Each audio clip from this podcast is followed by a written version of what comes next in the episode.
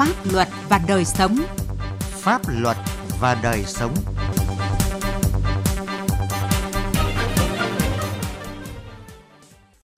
Kính chào quý vị và các bạn. Chương trình Pháp luật và đời sống hôm nay có những nội dung sau. Chống buôn lậu xăng dầu trên vùng biển Đông Bắc dịp cuối năm. Hải Phòng tăng cường bảo đảm an toàn giao thông dịp Tết Nguyên đán. Phú Yên phòng cháy chữa cháy nhà xe, bến xe dịp cao điểm. Mời quý vị và các bạn cùng nghe. Pháp luật đồng hành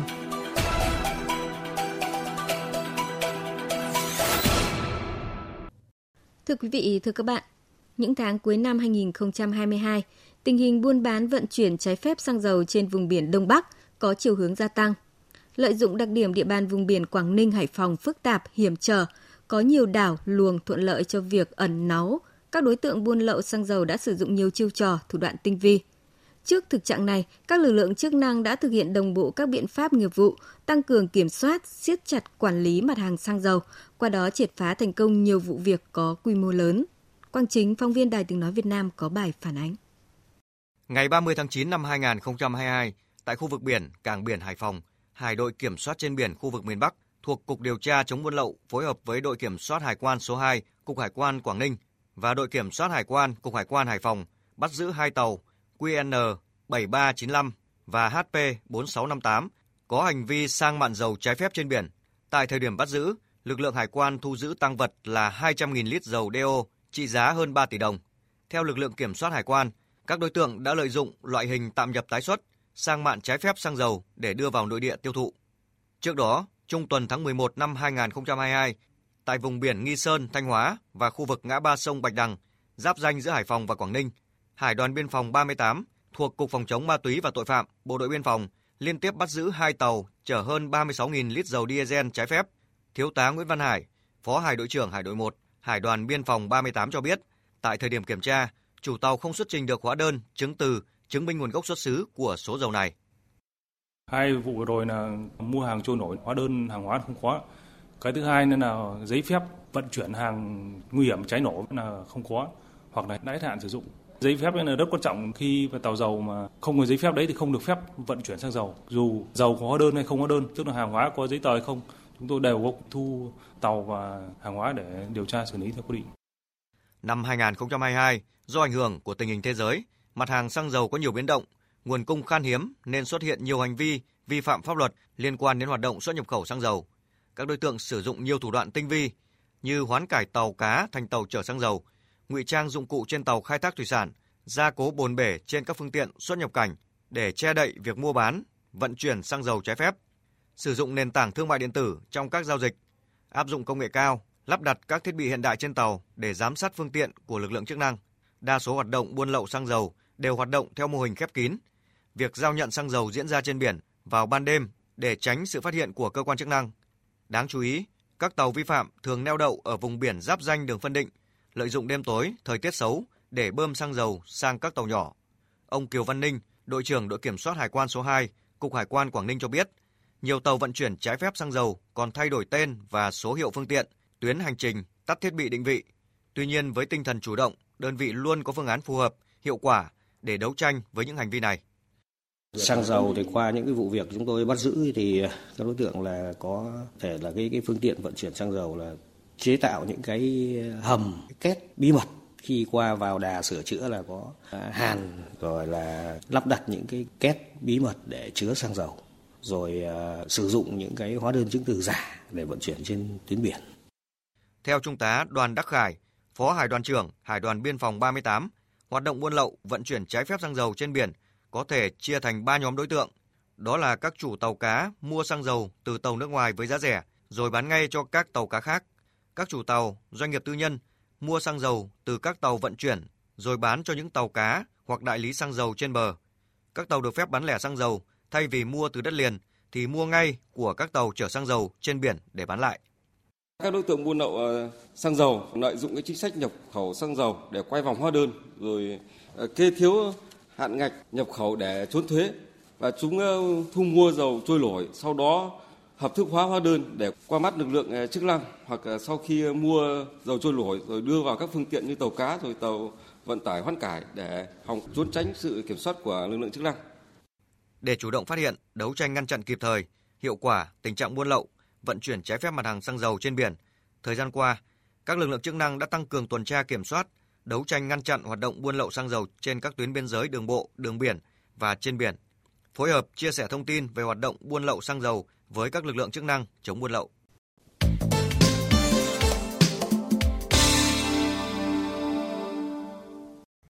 Thưa quý vị và các bạn, năm 2022, tình hình trật tự an toàn giao thông trên địa bàn thành phố Hải Phòng có chuyển biến tích cực, tai nạn giao thông giảm sâu cả ba tiêu chí. Tuy nhiên, những tháng cuối năm, nhất là thời điểm giáp Tết Nguyên đán Quý Mão 2023, lượng người và phương tiện tham gia giao thông tăng mạnh, tiềm ẩn phức tạp về an toàn giao thông. Để đảm bảo cho người dân đi lại an toàn, lực lượng cảnh sát giao thông, công an thành phố Hải Phòng đã và đang triển khai đồng bộ nhiều biện pháp.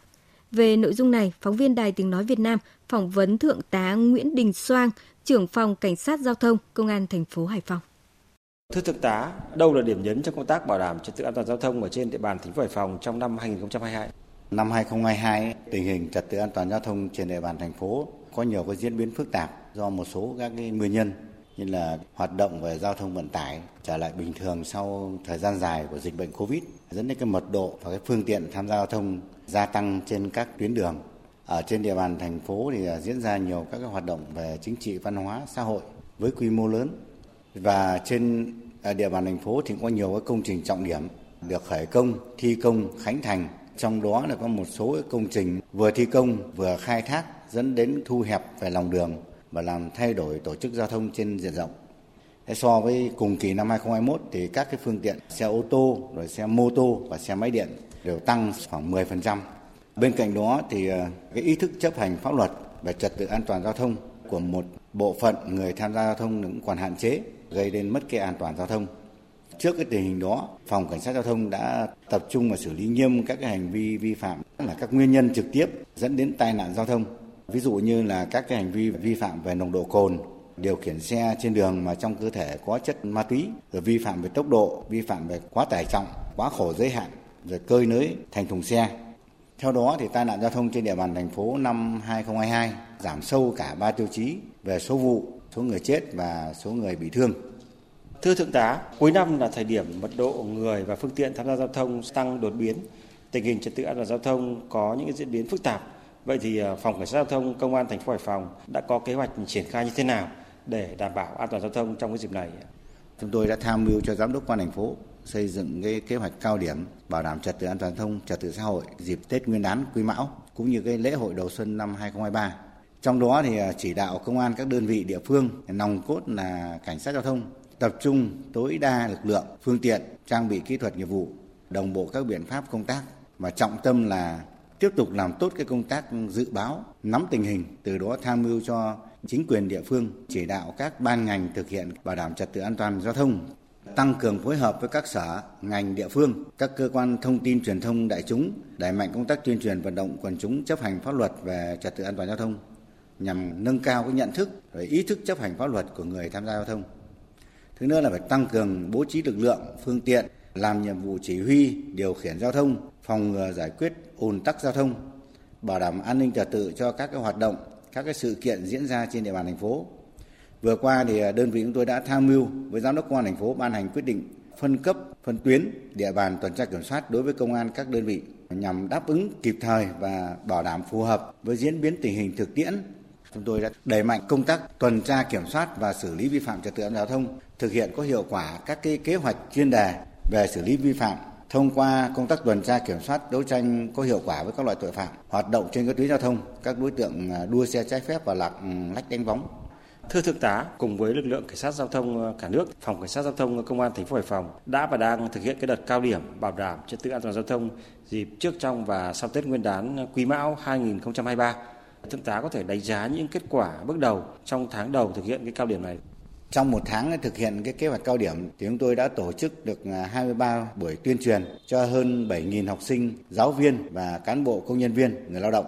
Chúng tôi đã phối hợp với Đài Phát thanh và Truyền hình Hải Phòng đăng tải 6 à, phóng sự tuyên truyền về an toàn giao thông, đồng thời là duy trì tuyên truyền về trật tự an toàn giao thông hàng ngày trong các cái chương trình thời sự buổi tối của Đài Truyền hình Hải Phòng Trong tháng thì đơn vị cũng đã kiểm tra xử lý 3.456 trường hợp vi phạm về trật tự an toàn giao thông, tước giấy phép 534 trường hợp và tạm giữ nhiều cái phương tiện à, ô tô và xe mô tô. Thế trong đó thì tập trung xử lý các hành vi vi phạm là nguyên nhân trực tiếp dẫn đến cái tai nạn giao thông như là vi phạm về nồng độ cồn, vi phạm về tốc độ, vi phạm về quá khổ, quá tải. Thế việc thực hiện kế hoạch cao điểm thì đã mang lại cái kết quả tích cực và làm chuyển biến rõ rệt về tình hình cũng như nhận thức pháp luật trong quần chúng nhân dân. Xin cảm ơn thượng tá.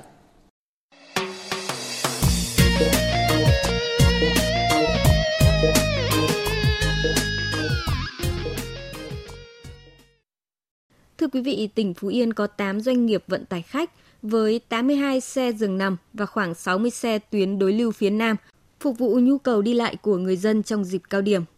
Vào thời điểm này, khi Tết Nguyên đán đã cận kề, lực lượng chức năng tỉnh Phú Yên đã thực hiện đồng bộ nhiều giải pháp đảm bảo an toàn, an ninh trật tự và phòng cháy chữa cháy, góp phần để mọi người, mọi nhà đón Tết bình yên. Phản ánh của Nhã Uyên, cộng tác viên Đài Tiếng Nói Việt Nam tại khu vực miền Trung. Hãng xe Cốc Tư ở tỉnh Phú Yên là một trong những doanh nghiệp vận tải hành khách thu hút đông người tham gia đi lại vào các dịp cao điểm như lễ Tết. Hiện nay hãng xe này có 18 ô tô khách giường nằm với gần 350 giường phục vụ nhu cầu đi lại của hành khách và các tỉnh phía Nam và ngược lại. Anh Nguyễn Văn Tâm, lái xe có 15 năm gắn bó với nhà xe này cho biết, nhân viên rất chú ý phòng cháy chữa cháy trong hành trình vận chuyển khách, bởi chỉ cần một sơ suất nhỏ, thiệt hại về tài sản là rất lớn, nguy cơ ảnh hưởng đến tính mạng. Mình chỉ biết phục khách là lên xe là mình phải an toàn giữ khách những cái chữa cháy hay bị cháy thì mình giữ cho khách và giữ cho cả xã hội là rất an toàn. Đảm bảo an toàn công tác phòng cháy chữa cháy, ý thức của chủ doanh nghiệp, tự giác của người tham gia điều khiển và hành khách đóng vai trò quan trọng, nhất là vào thời điểm hiện nay, nhu cầu vận chuyển hàng hóa và hành khách tăng cao. Ông Hồ Nguyên Thảo, giám đốc công ty trách nhiệm hữu hạn vận tải và du lịch Cúc Tư cho biết. Doanh nghiệp thì ờ, trước khi ờ, rời bến, đơn vị kiểm tra những cái phòng cháy chữa cháy ờ, trên xe là đầy đủ rồi coi thử là có còn thời hạn sử dụng hay không ờ, mới cho xe lưu hành được. Bến xe liên tỉnh Phú Yên hiện có khoảng 100 lượt phương tiện vận tải ra vào mỗi ngày. Ngoài việc nhà xe tự trang bị các thiết bị về phòng cháy chữa cháy theo quy định, đại diện bến xe thường xuyên kiểm tra nhắc nhở chủ cơ sở vận tải hành khách về việc bố trí bình chữa cháy sách tay tại nhiều vị trí khác nhau, thường xuyên thông báo đến hành khách các thông tin về phòng cháy chữa cháy. Bà Nguyễn Thị Hải Sâm, Phó Giám đốc Bến xe Liên tỉnh Phú Yên cho biết tập huấn à, cho lực lượng à, à, ở đơn vị tập huấn về cái công tác phòng cháy chữa cháy để bảo đảm thường xuyên tăng cường công tác tuyên truyền đến các nhà xe, các doanh nghiệp khai thác tại bến và trang bị đầy đủ các thiết bị phòng cháy chữa cháy đúng theo quy định.